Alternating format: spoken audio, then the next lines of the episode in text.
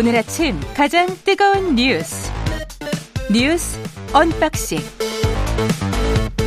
자, 뉴스 언박싱 시작하겠습니다. 민동기 기자, 김민하 평론가 나와 있습니다. 안녕하십니까? 안녕하세요. 예, 한국노총이 경사노위 참여를 중단하기로 했습니다. 네, 탈퇴를 어제 결의를 했고요. 탈퇴 시기 방법은 김동명 집행부에 위임하기로 했습니다. 그리고 윤석열 정권 심판 투쟁도 결의를 했는데요. 김동명 한국노총 위원장이 이정식 고용노동부 장관이 한국노총 출신이잖아요. 예. 사퇴를 요구를 했습니다. 이 한국노총의 경사노위 불참 선언은 7년 5개월 만인데요. 지금 민주노총 같은 경우에는 이 경사노위의 일종의 전신이죠.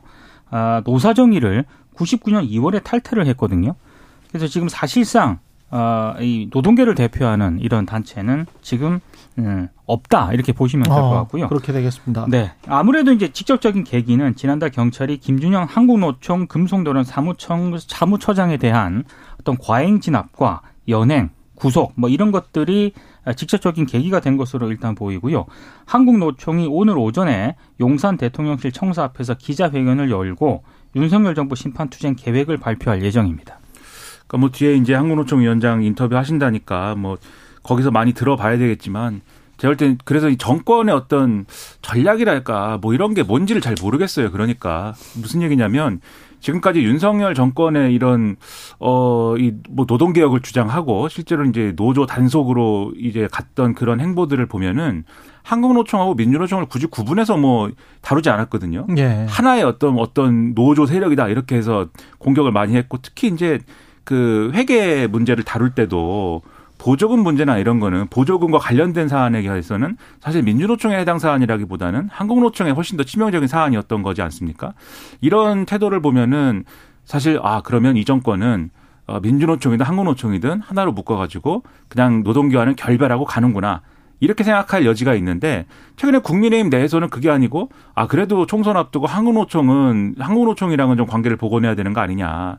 그래서 예를 들면은 보도를 보니까 김문수 경사노위원장의 사퇴나 이런 것들은 우리가 또 요구해야 되는 거 아니냐, 이런 논의를 했다라고 보도가 나오는데, 그게 이상하지 않습니까? 그 왜 때릴 때는 막 같이 때려놓고 또 이 총선에 필요하다고 하니까 관계를 복원해야 된다 이런 얘기를 하고, 그러면 전략이 뭐냐 도대체 노동계를 대하는, 이런 의문이 들고요. 그다음에 이제 지금 이제 이 김준형 한국노총 금속노련 사무처장 등의 이 사건도 이 현장이 무슨 뭐 소위 말하는 귀족노조의 무슨 농성 현장이 아닙니다. 여기는 하청 노동자들이, 그렇죠, 제대로 된 교섭을 하지 않는 거에 대해서 장기간 농성한 현장인데, 포스코의 하청이 하청입니다. 그렇습니다. 그러니까 이 정권의 또 노동개혁의 의도라고 하는 거는 뭐 이 어떤 노동시장 이중 구조를 해소하는 게 목적이다라고 하면은, 거기 가서 때릴 게 아니라 그 현장을 어떻게 해결할 것인지, 그 문제를 해결할 것인지에 대한 답을 제출하는 게 필요한 거거든요. 근데 그건 또 없었고, 그런 상황에서 한국노총도 뭘 어떻게 하라는 거냐, 이런 의문이 생길 수밖에 없어요. 그래서 전략을 좀 정부 여당 입장에서는 가다듬고 재조정하는 게 필요한 것이다. 그냥 뭐 단기적으로 뭘 주면 한국노총이 태도를 바꿀까, 이런 태도로는 안 될 것이다, 이렇게 생각을 합니다. 네, 정부 여당도 그렇게 이야기를 하잖아요. 노동개혁이 노동조합이나 노동자들을 때려잡는 게 노동개혁이 아니다, 이렇게 지금 이야기를 하고, 그게 이제 비정규직과 정규직의 격차가 너무 많이 나니까 그걸 어떻게든 좀 끌어올려야 되는 게 아니냐, 그렇게 지금 분명히 그렇게 말을 한 거예요. 그러면 동일노동 동일임금까지 얘기를, 그렇죠, 하고 있지 않습니까? 동일노동 동일임금 쪽으로 지금 그 어떤 정책, 그 정책을 실현시키기 위한 어떤 수단으로 가고 있는 건지, 아니면 밖에서 자칫 그냥 노동조합 때려잡기, 노동자 때려잡기로 가고 있는 건지, 그게 어떻게 비춰지는지를 잘 생각을 해봐야 될 것 같아요. 그러려면 대화를 먼저 했어야 되지 않나 싶습니다. 그러니까 대화나 이런 것들이 별로 없이, 뭐 정부나 여당은 대화를 우리가 했다라고 주장하겠지만, 별로 없이 그냥 그렇게 모든 게 노동개혁이라는 명분 하나 놔두고 그냥 안에서는 노조 때려잡는 거, 그게 그리고 정치적으로 이득이 되는 거, 뭐 이렇게 생각을 하고 있는 거 아닌가. 그렇다면은 큰 문제죠. 그거는 노동개혁이라는 그 명분하고도 잘 맞지가 않기 때문에, 그래서 큰 문제입니다. 박희영 용산구청장이 보석으로 석방됐습니다. 지난 1월 구속 기소가 된 지 5개월 만인데요. 일단 오늘 용산구청으로 출근한다라고 하거든요. 참사 여파로 이른바 이태원 12구 참사 여파로 공황장애 등을 앓고 있다면서 불구속 상태에서 재판을 받게 해달라 이렇게 보송을 청구를 했는데 법원이 이걸 받아들였습니다. 그리고 함께 구속 기소된 최원준 용산구 재난안전과장도 역시 보석으로 풀려났습니다. 아직 1심 재판이 끝나지 않은 그런 상태인데요. 참사 희생자 유가족들이 강력하게 반발을 하고 있습니다. 오늘 오전에 이 박 구청장의 출근 저지 행동과 함께 사퇴 촉구 기자회견을 열겠다 이렇게 밝힌 그런 상황인데요. 관련해서 유가족협의회 그리고 시민대책회의 야사당이 어제 국회 본청 앞 계단에서 기자회견을 열었거든요. 12구 이태원 참사 피해자 권리 보장과 진상규명 그리고 재발 방지를 위한 특별법을 6월 임시국회 안에 처리할 것을 정부 여당에 촉구를 했습니다. 이 특별법이 지난 4월 20일 183명 의원이 공동 발의를 했는데 지금 국회 행안위에 안건 상정조차 되지 않은 채 계류가 되고 있는 그런 상황입니다. 그리고 유가족들이 오는 30일까지 국회 앞에서 농성도 벌인다라고 하거든요.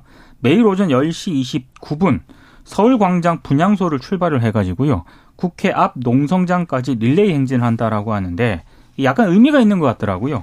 이 기간 행진 거리를 모두 합치면 총 159km에 달한다라고 하는데 예. 참사 발생일인 10월 29일을 기억을 하고 희생자 159명을 기린다는 그런 의미라고 합니다. 참 유가족들 입장에서 보면 정말 답답한 얘기죠 이게. 용산구청장, 그러니까 박희영 씨라는 개인이 뭐 자신의 법적 권리를 행사하고 그 결정에 의해서 보석이 됐다라는 것이 문제라기보다는 그렇게 해서 결국 용산구청장이 어떤 책임을 지는 것이냐. 그렇죠. 나와가지고 지금 직무에 복귀해야 되는 거 아닙니까? 보석이 됐기 때문에. 그렇더라고요. 구속 상태가 풀렸기 때문에 이제는 예. 직무에 복귀할 수 있습니다. 그냥 그러면 유가족들 입장에서 보면은 지금 말씀하신 특별법도 뭐 제정이 안 돼 있고 여러 가지 문제가 해결되지 않은 상황에서 이상민 행안부 장관 뭐 탄핵 심판 그냥 진행 중인 그런 상황에서 직을 내려오는 적도 없고 그런 상황에서 아무것도 해결되지 않은 채로 마치 이전으로 돌아가는 듯한 그러한 느낌을 받을 수가 있어요. 그렇다고 하면 이게 뭐 법적으로 보석이 됐다라는 거에 대해서 어떻게 할 수 없는 문제지만 적어도 집권 여당의 입장 그리고 정권의 입장에서는 이런 것들이 어떻게 보일까에 대해서 나름대로 액션이 있어야 되거든요. 그래서 이렇게 됐으면 정말 이태원 참사 유가족들에 대해서 뭔가 그래도 이 접근이 있어야 되고 어떤 소통이 있어야 되고 또 다독이는 게 있어야 되고 원하는 것을 듣기도 하고 뭐 이런 게 있어야 되지 않습니까? 참사 이후에는 막 조금 그런 모습을 보이려고도 하다가 지금은 다 그냥 손 놔버리고 외면하는 거잖아요. 그렇죠. 그렇게 해서 되겠습니까? 그래서 이걸 계기로 해서라도 그 용산구청장 수준에서는 안 될 것 같고 정권과 여당 차원에서 뭔가 어쨌든 이 문제에 대해서 여전히 노력하고 있고 여전히 신경 쓰고 있다라는 것을 보여주기 위한 그런 행보를 또 하기 바랍니다. 8400님 공황장애를 호소하면서 구청 업무는 어떻게 가능할까요? 예리하시군요. 예. 생각해보니까 공황장애인데 구청 업무는 어떻게 하죠? 어제 예. 유가족분들 가운데 한 분이 그런 얘기도 하더라고요. 예. 그러니까 박 구청장이 공황장애라면 예. 유가족들은 완전히 그냥 그럼요. 네. 공황장애보다 더하다 이런 말도 하셨습니다. 아휴, 우크라이나 카오우카 댐이 지금 붕괴가 돼서 이게 민간인 피해가 급속도로 늘어나고 있는 것 같습니다. 그러니까 지금 그 헤르손 우크라이나 헤르손 주에 있는 그 댐인데요. 예. 인근 마을이 물바다가 되면서 이 주민들이 탈출 행렬이 좀 이어지고 있습니다. 특히 지금 뭐 외신 보도를 보면. 100개 마을이 물에 잠겼고요. 지금까지 주민 수천 명이 대피했다. 이런 보도가 지금 나오고 있는 그런 상황인데, 근데 이거보다 더 심각한 게 이번 폭발로 카오카 수력 발전소에서 예. 150톤 이상의 기계유 있지 않습니까? 예. 이게 이제 드니프로 강에 유출이 됐다라는 점인데요. 기름이 그렇습니다. 우크라이나 당국이 밝힌 내용을 보면은요, 상당히 좀 심각합니다. 그래서 우크라이나 환경장관이 뭐라고 얘기를 했냐면.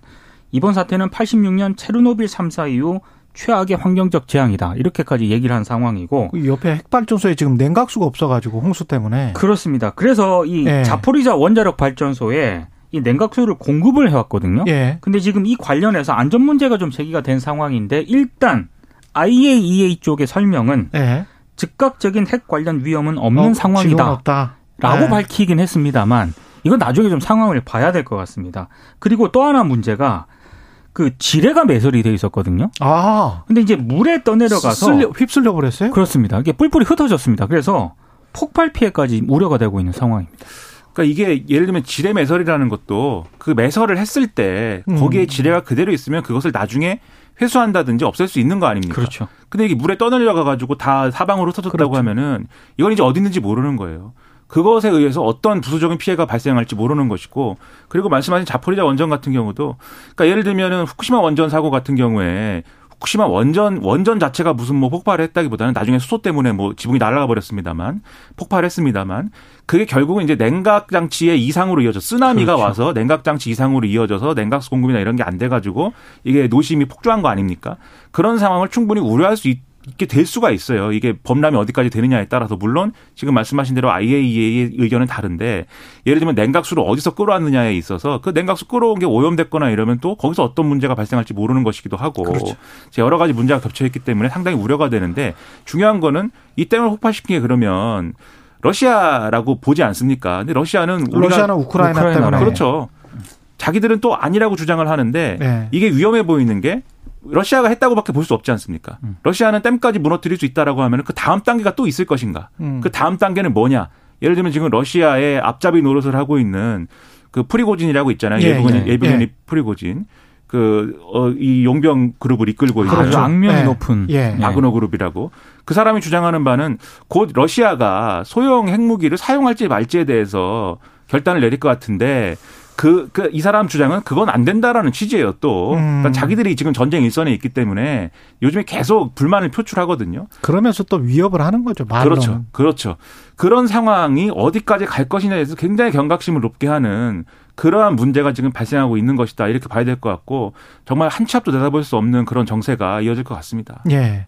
그리고 이내경 그 혁신위원장 사태에 이재명 당대표가 민주당 대표 무한 책임을 느낀다, 이렇게 이야기했는데, 그러면 무한 책임을 어떻게 느끼고 어떻게 할 것이냐, 여기에 관해서는 또 대답을 안 했습니다. 그러니까 기자들이 질문을 했고 예. 그 질문에 대한 답이 결과에 대해 무한 책임을 지는 것이 당대표가 하는 일이다, 이렇게 예. 얘기를 했는데요.